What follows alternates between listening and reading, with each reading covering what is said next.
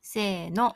夫婦で毎日映画見る。こんにちは。ライターの青柳美穂子です。夫です。はい。えーですね、このポッドキャストは、夫婦で1日1本映画を見て、その感想をね、週末に振り返るというポッドキャストでございましたが、嘘をついてますね、これはね。そのはずだったんですけどね。はい。夫婦で毎日今映画見てないんだよね。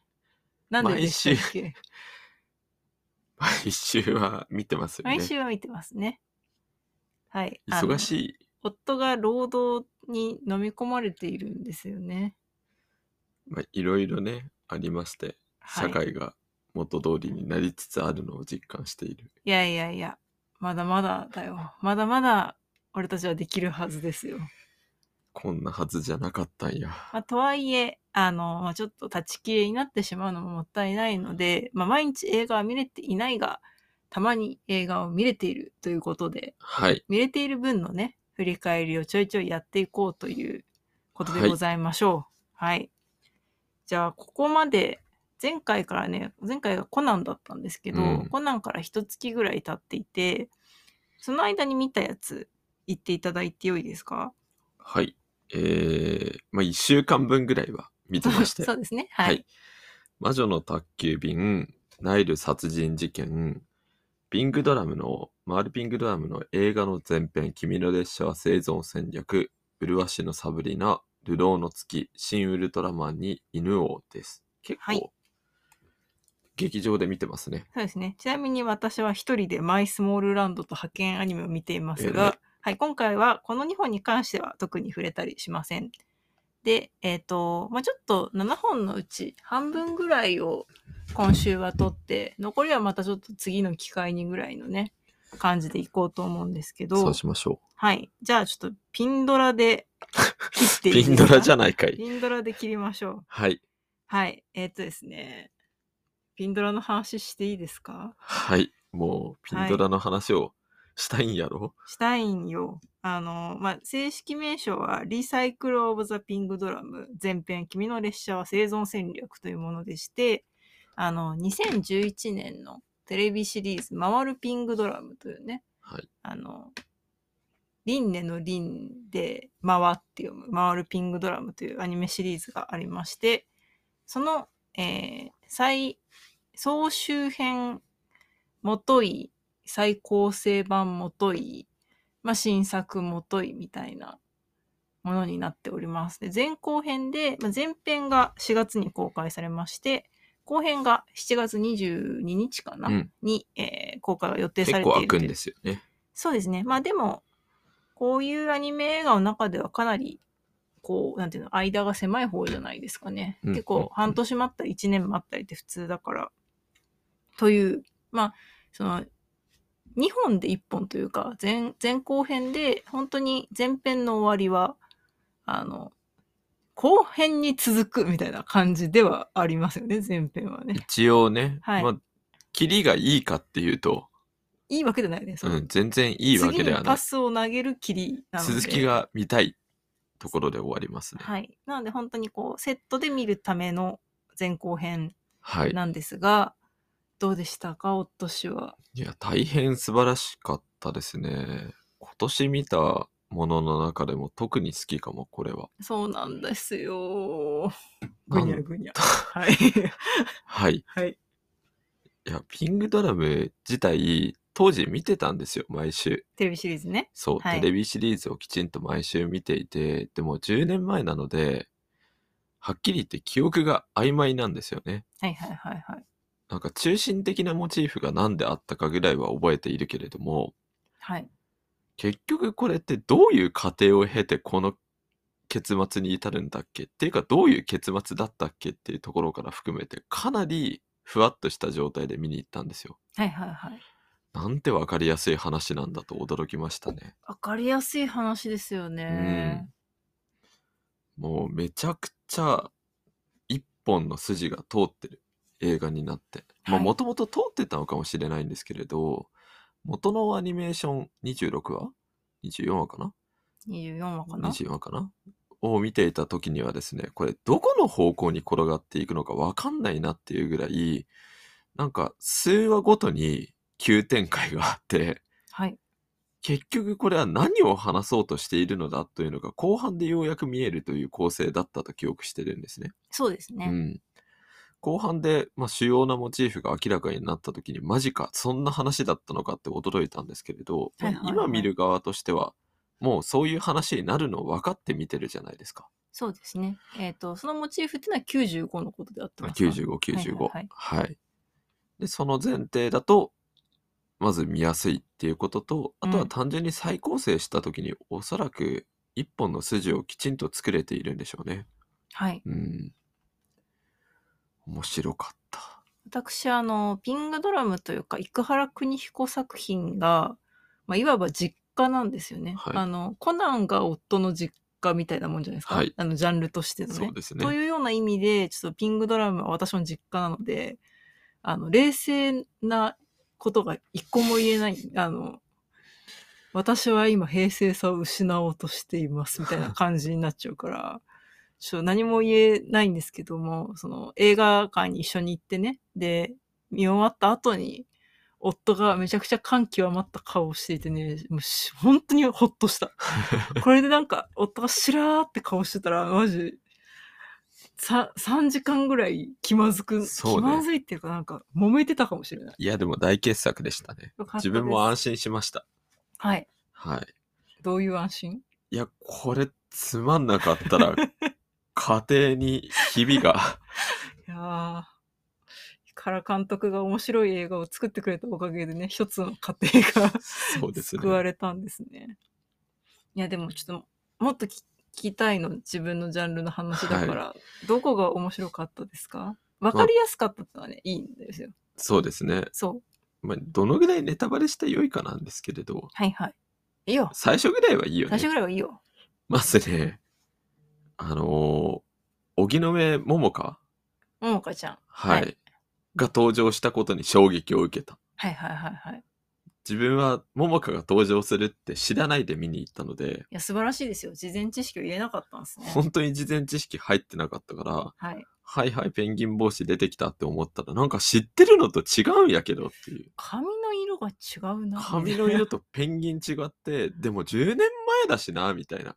記憶が曖昧だったのかな、うん僕記の。憶が曖昧だから自分は当時この子供ペンギンみたいなの見た記憶はないけれどプリンチペンギンね、そうプリンチペンギン見たことないけれど当時もいたんだろうなって思ってたら明らかに見たことのないはい。ペンギン帽子が出てきてはい。まあ衝撃を受けますよねそうですね。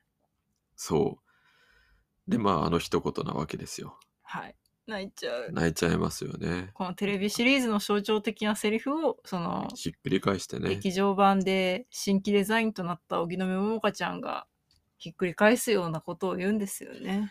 あの瞬間の感動はやっぱりこれは10年前見てたからあるものだなとは思いましたね。そうだ、そうですね。というのと、はい。まあ、95年の例のモチーフを明かすのが思ったより早くてはい。自分の印象だと完全に後編まで持ち越されるだろうって思ってたんですけれどあここで明かすのかっていうところと、まあ、そこで一気に作品の雰囲気がガラッと変わるんですけれどその瞬間に走る緊張感のようなものはねやっぱり見ていて素晴らしいものがありましちょたっとね。ね、ゾクッとする。ゾクッとしますね。ね95のモフモチーフはテレビシリーズの時でも結構実は早かったはずなんだよな。そうなんだかオープニングとかでも出てた気がする。そうなんだ。あのオープニング映像の中で、はいはいはい、ちょっとみまだ未確認ですけど出てたような気もするけど、うんうんうんそのこれが何どうやってつながるのかみたいなのは、うんうんうんやっぱ分かんなかったしテレビシリーズの時結構ミステリー的に作っていたという風な感じだったみたいなので、その引っ張ってたんですよねうんうん、これが結局何なのかみたいな。でももう映画に関しては本当にうんうん引っ張らず構成してるなとうんいう感じでしたね。まあさらに言うとですね当時は一つ一つのエピソードというか一つ一つのまあキャラクタうん。ーの話がさっきも言ったようにどこに行くのか分かんなかったわけですよ。はいはいはい。ただ今回ある程度そのブロックごとに固めて見せてるじゃないですかキそャうでラすクターをね。チャプターという形で、そうね。チャプター分けでてますねまあ荻野目りんごのところをきっちりまとめて見せるとかある程度固めて見せていることもあってあこのエピソードってこれがやりたかったのねっていうふうに10年間経ってようやく理解するみたいなことが多かったですね。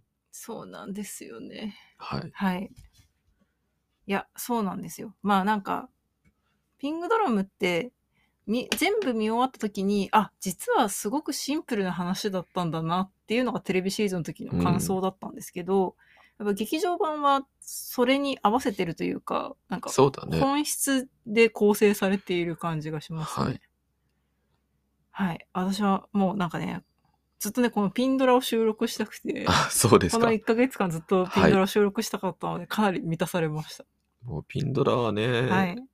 あとは、実写の、実写の使い方がうまいってこれ言っていいのかなでも、まあ、いいんじゃないかないいでしょうねはい。実写の使い方とかも異常にうまかったですね。うまいですよね。サラ三昧の時に組んでたクリエイターの方ともう一回タッグを組んでやっている映像がある。こういうアップデートの仕方があるのかと、ちょっといね、や驚きましたし。あとは何かな悦子じゃない。悦子ね。薬師丸悦子。はい。もともと薬師丸悦子、夫の方が好きだもんね。めちゃくちゃ好きで、多分人生通してライブに行った回数が一番多いのは相対性理論なんですけあど、あ、そうなんですか。うんダントツで多いと思う。ガーネット・クローを解散したから。カーネットクルーは解散してしまったから、実はライブには1回か2回しか行けていないっていう悲しいそう、ね。過去があるんです解けど、散してなかったり、ちそうゃんとソロで活動してくださってますからね。はい、相対性理論は本当にもうほとんど見に行っているっていうぐらい好きだったので、で、その薬師丸悦子の抜群の歌詞センスがね、発揮されるのが後編の主題歌なんですけれど、もうね、あの、サブスクに入ってますもんね、後編主題歌が。はいめっちゃいい曲じゃなめいちゃくちゃいい曲。ちょっと薬師丸悦子キレッキレではないかっていう、めっちゃいい曲なんですよ。。そもそもさ、ノルニルとさ、少年よ、まあ、少年我に帰る少年我にる。帰るもね、素ないけど晴らしいんですけど、どっちもすごいじゃん。すごい。でも、今回の後編主題歌、なんかすごい限界突破してるよね。限界突破して飛び抜け てる。え、何を食べたら解釈したらここまでのものが出てくるのっていうぐらいいやー完璧な出力ですね。完璧な出力ですよ。もう本当に早く映画館で、悦子の聞きたいね主題歌流れた瞬間聞きたい。存在証明。泣いちゃう。いやもうなんかさ、頭の中にもう、ピンドラ後編がね、はいできてるんですよ。はい。あはい。の、悦子の主題歌を聞いて、頭の中に広がっている、後編ってこうなるんじゃないみたいうなんやつ。ないわかりますよ。はい。まあ、今回もね、それに近いような、ちょっとだけね、曲を流してるんですけど、ああ、えっと、アレンジバージョン。アレンジバージョンに、はいまあ、正確には別な曲なんですけどね、ででももまま「あ、アワーグラウンドゼ Ground ロ」う Zero ん。そのね、流れるポイントと曲もね、やはり非常に良かったですね。いいですね。ということで、ちょっと13分間、ビングドラムについて話してしまいましたので、なんかどうす、魔女の宅急便とかさ、もうさ、別にみんな知ってるじゃん。魔女の宅急便は傑作面白いことただの傑作。傑作だな、みんな知っている。はい。から魔女の宅急便は見るたびに、うん。ジブリのベストはこれだなって確信する傑作で すね。ベスト何個あんのいや、ベストは7つか8つぐらいあるけ ど、まあ魔女の宅急便を見た、その前後は少なくともね、はい。トップ3には入るでしょそうでしょう。う。はい。はい。まあだから、魔女の宅急便は置いても、まあちょっとナイル殺人事件は一言ぐらい言ってもいいんじゃないですか。ナナイル殺人事件面い。白いよね。 2020、2021。 21、 22って書いてある。2022年2月25 22日。だっけ。はい。はい。ナイル殺人事件はもともとの原作がね、本当に好きなんですけれど、アガサ・クリスティ。アガサ・クリスティの。いや、この映像化はね、非常に見てて楽しかったですよ。などんうかでしたゆったりとしてた。いい意味でね。うん。あの、雄大な、こう、トラベルムービそー、うト。リップムービーの中で、なかなか人が死なねえんだよな。原作のナイル殺人事件もね、 確か200ページぐらい読まないと人死なないんですよ。なんか、いつし死ぬんかなって結構ね、ワクワクしてました。その割にね、一人目死ぬとバタバタ死ぬんですけど。そうそうそう。そうですね。うん。でもこれだけ、スタートダッシュがまあ遅い。まあ遅くはないんだけれど、殺人が起きるか起きないかっていう意味で期待していたらうん遅い映画なんですけれど、本当に前半退屈させないんですよね。まあ、タイトルがさ、デス・イン・ナイルだようんね。うん。で、まだナイル来てないからね、しそうばねらくね。そうねそう 半分ぐらいまでナイルに行ってないから、 はいナイルまでは死なないっていうのはタイトルからしてもう出てるから、そこはちゃんとね、いいパッケージですよね。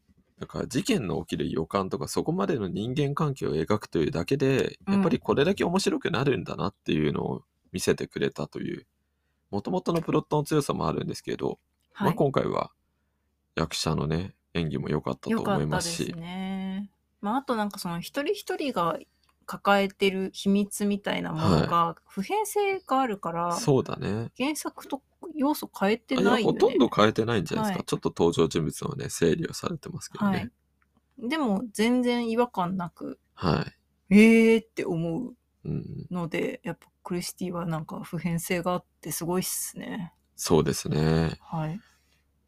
これはね、本当にもしネタを知らなかったら、一刻も早く見るか読むかしてほしい作品の一つですね。そうですね。私、あの、恥ずかしながらこのネタ知らなかったんですけれども、はいあの、み、見ていたタイミングで、犯人はこの人ですかと夫に聞いたら、夫が黙り込んでしまい、お 犯人がこの人だっていう、分かったというね、いいネタバレでしたね、あれはね。はい。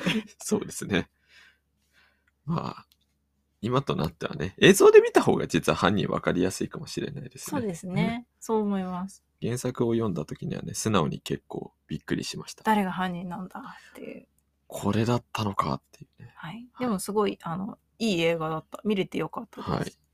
ははい。い。というわけで、あの、ここ、しばらく1ヶ月の間の半分ぐらいに見てきたやつをね、話していきましたので、はい。また次回残り半分をね、話せていけるといいですかね。はい。はい。まあこのポッドキャストの、あの、感想等々は、ハッシュタグ、何にしてたっけ毎日映画見るかなでも、このハッシュタグ嘘になっちゃったね。まあでも、ハッシュタグ毎日映画見るをで、あのつぶやいてくだされば、まあ感想を拾ったりできますので。毎日映画見る、かっこ、つもりで生きていく、かっこ閉じみたそういなね。。